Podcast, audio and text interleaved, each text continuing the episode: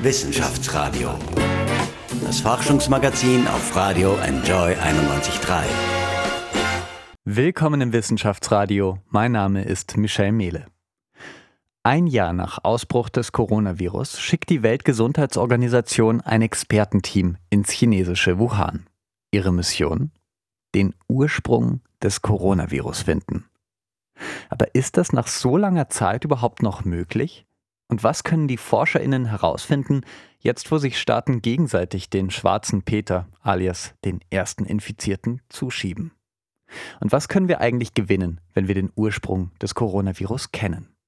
All das bespreche ich gleich mit dem Virologen Norbert Nowotny von der Veterinärmedizinischen Universität Wien. Außerdem ist Österreich noch wegen eines anderen Virus in Sorge, das aber nur Schweine betrifft. Die afrikanische Schweinepest wurde bei Tieren in der Nähe der österreichischen Grenze festgestellt. Was eine Infektion im Inland bedeuten würde, darüber spreche ich noch mit Andrea Ladinik von der Wetmet. All das gleich im Wissenschaftsradio. Wissenschaftsradio. Forschung einfach erklärt. Präsentiert von der Fachhochschule Wien der WKW auf Radio Enjoy 91.3. Willkommen im Wissenschaftsradio. Wo kommt das Coronavirus her? Ist es erstmals auf einem Wildtiermarkt in der chinesischen Stadt Wuhan auf einen Menschen übergesprungen? Kommt es aus einem nahegelegenen Labor? Oder hat es seinen Ursprung doch außerhalb Chinas? Diese Fragen soll eine zehnköpfige Gruppe der WHO unter der Leitung des Virologen Peter Daschek beantworten. Doch wie viel können sie überhaupt noch ein Jahr nach Ausbruch der Pandemie in Erfahrung bringen? Dafür ist jetzt der Virologe Norbert Nowotny von der Veterinärmedizinischen Universität Wien bei mir. Hallo, Herr Nowotny. Hallo. Ein Jahr nach Ausbruch der Pandemie kommt ein internationales Forschungsteam nach Wuhan und soll den Ursprung des Virus finden. Ist das realistisch? Naja, es wird äh, vermutlich sehr schwer werden, äh, den Ursprung des Virus jetzt noch herauszufinden. Äh, denn äh, die Lebendtiermärkte, diese Wet Markets, äh, sind natürlich jetzt äh, seit langem geschlossen. Und wir gehen ja nach wie vor davon aus, dass das Virus seinen Ursprung von dort genommen hat. Das heißt, da wird man nicht mehr viel sehen können, denn die Märkte sind geschlossen. Äh, außerdem gehe ich davon aus, äh, dass äh, die Expertengruppe äh, nur jene Orte und Plätze besichtigen können wird, die die chinesischen Behörden ihnen zeigen werden. Also das sind zwei Limitierungen, wovon eben ich ausgehe, dass es dann sehr schwierig wird, jetzt so lange danach und mit diesen Restriktionen äh, noch wirklich gute Ergebnisse zu bekommen. Hm. Außerdem unterstützt China ja Theorien, dass das Virus aus dem Ausland gekommen sein könnte. Dazu aber gleich, warum ist dieses Team überhaupt dort, wenn es so schwierig ist? Äh, naja, äh, man sollte nichts unversucht lassen. Und äh, möglicherweise, das ist ja ein durchaus gemischtes Team äh, aus verschiedenen äh, Wissenschaftsbereichen, äh, vielleicht ist das Unmögliche doch möglich und vielleicht bekommen sie doch den einen oder anderen Hinweis, äh, den wir bisher noch nicht hatten. Also ich denke, man sollte nichts äh, unversucht lassen, obgleich man die Hoffnungen nicht zu hoch schrauben sollte. Ja. Wie finde ich eigentlich äh, überhaupt heraus, von welchem Tier, von welcher Art das Virus stammt? Naja, indem ich verschiedene Tiere untersuche. Und das ist geschehen. Also es wurden äh, im Wesentlichen alle Tierarten, die auf diesen Lebendtiermärkten vorgekommen sind, untersucht. Da ist man eben darauf gekommen, dass eben Fledermäuse beziehungsweise äh, das Schuppentier jene Tiere waren, wo es Coronaviren gab und die die höchste äh, Übereinstimmung äh, mit dem SARS-Coronavirus 2 hatten. Ja. Jetzt unterstützt China Theorien, dass das Virus aus dem Ausland gekommen sein könnte. Von Fledermäusen und Wildtieren als Ursprungsort in Wuhan ist keine Rede mehr. Was sagen Sie dazu? Äh, naja, das ist doch menschlich normal, nicht? Äh, äh, und das passiert nicht nur in China, sondern auch in Europa und in Österreich. Wenn irgendwas Böses kommt, dann kommt es immer aus dem Ausland.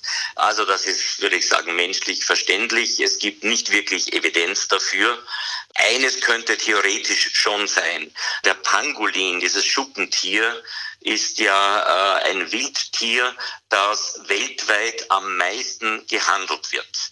Und es ist richtig, dass diese Tiere aus anderen Gegenden Asiens, aber auch aus Afrika kommen. Denn dieses Schuppentier kann man nicht züchten. Das heißt, die müssen aus der Natur entnommen werden und werden dann um die halbe Welt geschickt. Also das ist etwas ganz Schlimmes und ich hoffe, äh, mhm. eine der wenigen guten Dinge, die diese Pandemie vielleicht hat, äh, dass man wirklich äh, jetzt dringend überlegen sollte, solche Aktionen hinkünftig sein zu lassen. Ja. Also das, das wäre eine Möglichkeit, die man nicht völlig aus ausschließen kann, aber da wird man nie drauf kommen, wie jetzt ein Pangolin etwa aus Afrika dieses Virus mitgebracht hat. Was die chinesischen Behörden einmal bekrittelt haben, Angeblich haben sie äh, auf einem verpackten äh, Fleisch aus Europa, ich glaube, ich, ich glaube, es war aus Deutschland, auch noch Reste der Coronaviren gefunden. Das war aber schon während der Pandemie. Also das ist definitiv äh, etwas, was garantiert nicht den Ursprung der Pandemie darstellen konnte. Das eventuell noch mit der PCR äh, Nukleinsäurestückchen irgendwo haften, äh, ist möglich, aber das ist dann auch kein infektiöses Virus mehr.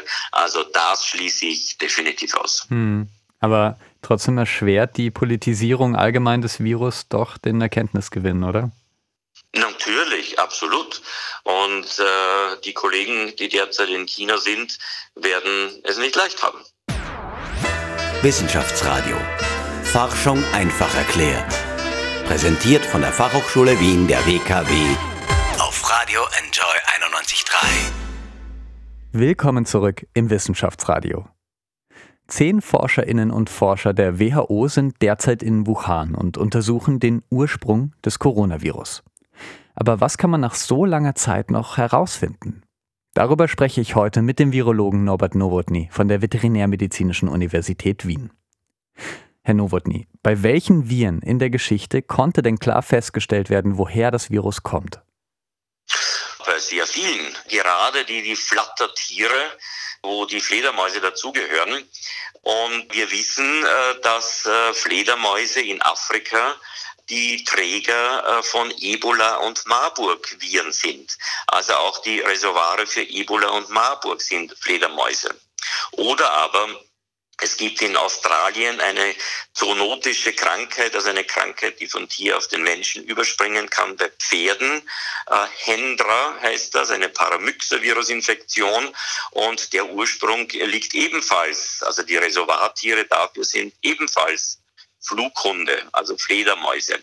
Das gleiche äh, Nipah-Virus äh, in, in Südostasien äh, auch da, also das befällt Schweine und ist auch eine Zoonose, kann auch den Menschen äh, befallen. Und auch hier sind die Reservattiere äh, Fledermäuse.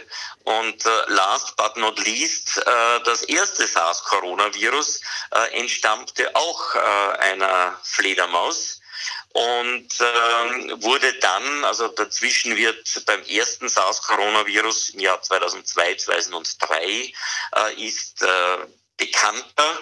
Äh, das ist eben dieser Palm Civet, also diese Civet-Katze die gezüchtet wird, also die kann man züchten und die ebenfalls auf diesen Wet Markets äh, in China angeboten wurde. Also wir wissen eigentlich schon bei sehr vielen Viren, äh, wo sie herkommen, wie die Reservoirtiere äh, heißen. Und es gibt eben vermehrt Untersuchungen auch dieser Reservoirtiere, um vielleicht proaktiv feststellen zu können, ob da was Gefährliches drinnen schlummert. Ja. Wieso ist das so wichtig eigentlich, den Ursprung des Virus zu kennen, also von wo das Virus auf den Menschen übergesprungen ist? Das ist deswegen enorm wichtig, weil, also wenn ich das wirklich äh, gut und intensiv und systematisch mache, äh, dann kann ich äh, zukünftige Pandemien vielleicht verhindern. Also das ist enorm wichtig, denn dann kann man Epidemien, Pandemien schon im Keim quasi erkennen und im Keim ersticken, sodass es eben zu keiner Pandemie kommt. Mhm. Also den Fledermäusen möchte ich auch nicht an den Kragen, ähm, um das nur festzuhalten, aber, aber, der, der, aber der Umgang von Mensch und Fledermaus, ähm, das vielleicht stärker zu trennen, also gibt es irgendetwas, was man machen kann, außer gut zu untersuchen?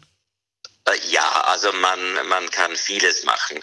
Und also ich hoffe wirklich, dass gerade nach dieser Pandemie, die so viele Lebensbereiche enorm betroffen hat, ich hoffe wirklich, dass wir danach nicht äh, wieder zum Alten zurückkehren, sondern dass Maßnahmen gesetzt werden. Und äh, generell äh, ist es so, dass der Mensch viel zu sehr bereits äh, in die Umwelt äh, eingreift und speziell auch in den Lebensraum von Wildtieren in vielfacher Weise. Also einerseits sind es diese Wet Markets, diese Lebendtiermärkte, wo tote und lebende äh, landwirtschaftliche Nutztiere, aber eben auch viele, viele Wildtierarten angeboten werden. Aber Beispiel, es ist auch die Ausweitung, ähm, um nur ein kleines Beispiel zu nennen, äh, der Anbauflächen für Palmplantagen zur Produktion von Palmöl. Da äh, geht der Mensch auch immer weiter hinein in den Lebensraum von Wildtieren. Und wann immer der Mensch zu nahen Kontakt zu Wildtieren hat, kann es natürlich gelegentlich zum Überspringen von Infektionen vom Tier, vom Wildtier auf den Menschen kommen. Also wenn wir einfach mit unserer Natur, mit den natürlichen Ressourcen, mit viel mehr Bedacht in der Zukunft umgehen, ich denke, dann können wir uns auch äh, viele solcher Pandemien hinkünftig ersparen. Hm. Auch hier zeigt sich wieder, wie wichtig der Klimaschutz oder der Schutz der Umwelt ist. So ist es. Das Virus mutiert. Ähm, erschwert es nicht auch herauszufinden, allgemein, woher ein Virus kommt? Äh, das ist richtig. Äh, die Coronaviren im Übrigen mutieren ja gar nicht so äh, wahnsinnig viel. Im Schnitt kann man sagen, sie mutieren alle 14 Tage gibt es eine Mutation.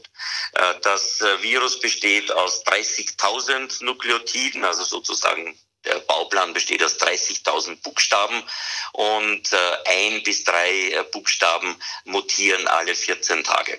Nur nachdem dieses Virus milliardenfach auf der ganzen Welt vorkommt, gibt es natürlich auch viele Mutationen.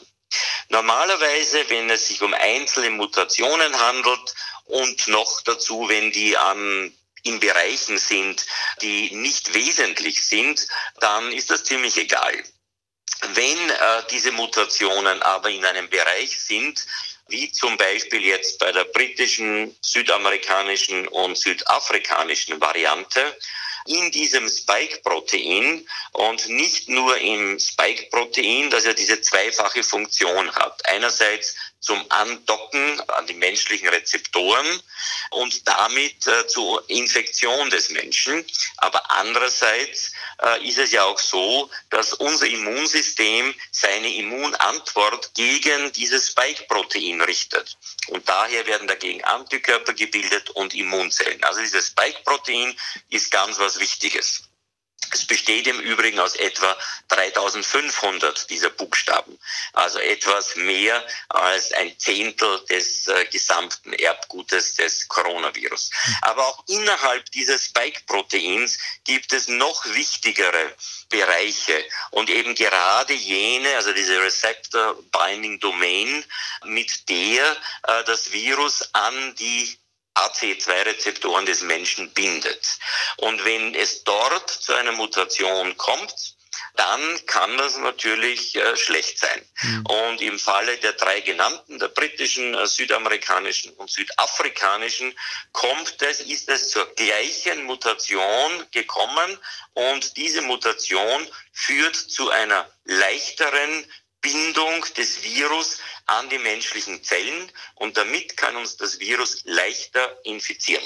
Ja. Also es ist enorm wichtig, in welchem Bereich die Mutation stattfindet. Es gab ja bereits einmal, und zwar im März letzten Jahres, eine Mutation im SARS-Coronavirus, die dazu geführt hat, dass sich das Virus leichter und schneller ausgebreitet hat. Und tatsächlich hat im Laufe der Monate diese äh, Virusvariante dann weltweit äh, Oberhand gewonnen und hat sich äh, deutlich vermehrt. Mhm. Was aber noch gefährlicher ist, ist die Bildung äh, sogenannter neuer Virusvarianten. Zum Beispiel die britische besteht ja aus 17 verschiedenen Mutationen und eben darunter auch acht in diesem Spike-Protein und eine, die bereits genannte, die eben diese Receptor Binding Domain ändert und äh, dadurch das Virus eben leichter an uns und die menschlichen Zellen äh, bindet. Und diese Variationen, also wie die entstanden sind, also man nimmt an, dass das vielleicht ein immunsupprimierter Mensch war, der eine SARS-Coronavirus-Infektion chronisch hatte, mhm. also der mehrere Monate lang äh, infiziert war. Das ist ja nicht das Normale. Normal ist es eine akute Infektion, die nach zehn Tagen vorüber ist. Aber in sehr seltenen Ausnahmen, eben mit geschwächtem Immunsystem, kann es sein, dass äh, eine Infektion sich über Monate hinzieht. Es könnte auch gewesen sein, das ist zumindest die Annahme, wie diese britische Mutante entstanden ist, dass dieser Mensch dann eine rekonvaleszenten Plasmatherapie erhielt. Also da er Antikörper von einem Coronavirus geheilten bekommen hat. Und diese Antikörper haben dann die Viren zum Teil neutralisiert, unschädlich gemacht aber nicht vollständig. Und äh, die Viren, die noch da waren, haben jetzt versucht, diesem Druck, der durch diese Antikörpergabe aufgebaut wurde, zu entkommen. Und wir nennen daher solche Mutanten Escape-Mutanten. Sie wollten dem Druck, äh, der durch diese Antikörper aufgebaut wurde, entkommen und wollten quasi auch weiter leben und haben sich unter diesem äußeren Druck dann verändert. Und so ist es dann möglicherweise, ist noch eine Theorie, aber durchaus plausibel, zu einer Aneinanderreihung dieser äh, 17 verschiedenen Mutationen äh, gekommen. Und dadurch ist das Virus auch infektiöser äh, geworden und breitet sich daher jetzt äh, sehr rasch aus. Wahnsinn. Es ist Vielen Dank, das ist wirklich sehr spannend und auch ein spannender Vorgang im Menschen äh, innerhalb des Virus, was passiert. Wir legen allgemein die Hoffnung auf die Impfstoffe, die ja bisher den Nachrichten nach sagen, dass sie auch die Mutationen unschädlich machen können, beziehungsweise uns schützen können vor den Mutationen. Wie sehen Sie denn unser zukünftiges Leben mit SARS-CoV-2 und allen Varianten, die es da gibt?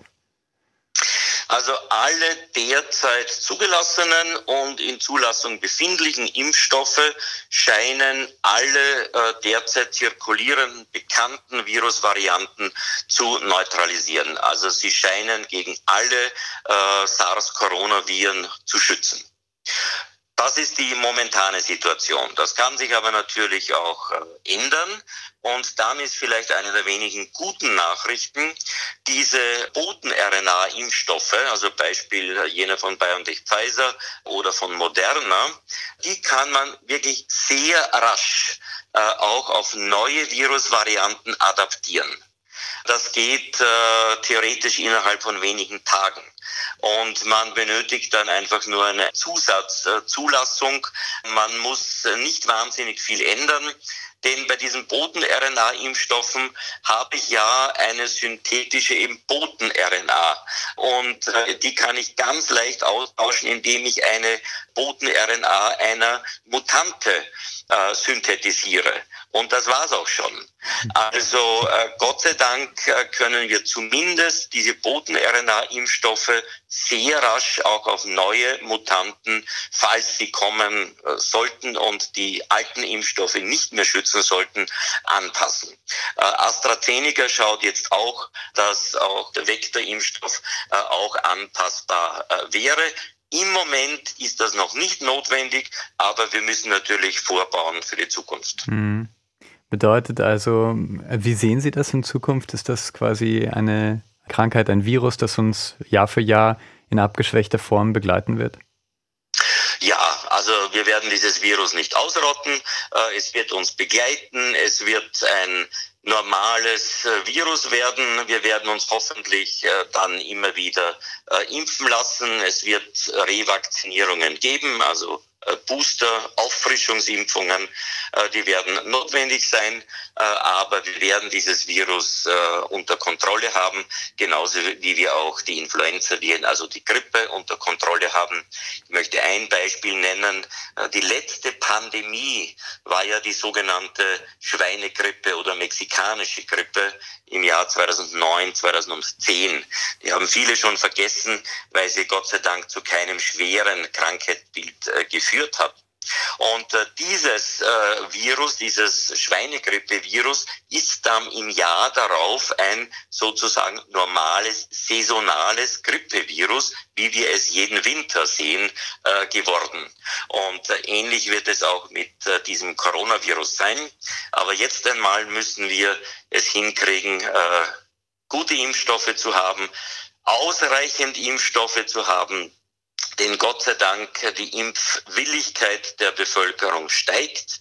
Und nur wenn sich in etwa 70 Prozent der Bevölkerung impfen lassen, haben wir eine realistische Chance, dass wir diese Infektionsketten ausreichend unterbrechen werden und dann können wir wieder zu einem normalen Leben zurückkehren. So soll es sein. Vielen Dank, Norbert Nowotny, Virologe der Veterinärmedizinischen Universität Wien. Sehr gerne. Wissenschaftsradio, das Forschungsmagazin. Jeden Dienstag von 10 bis 11. Alle Infos unter enjoyradio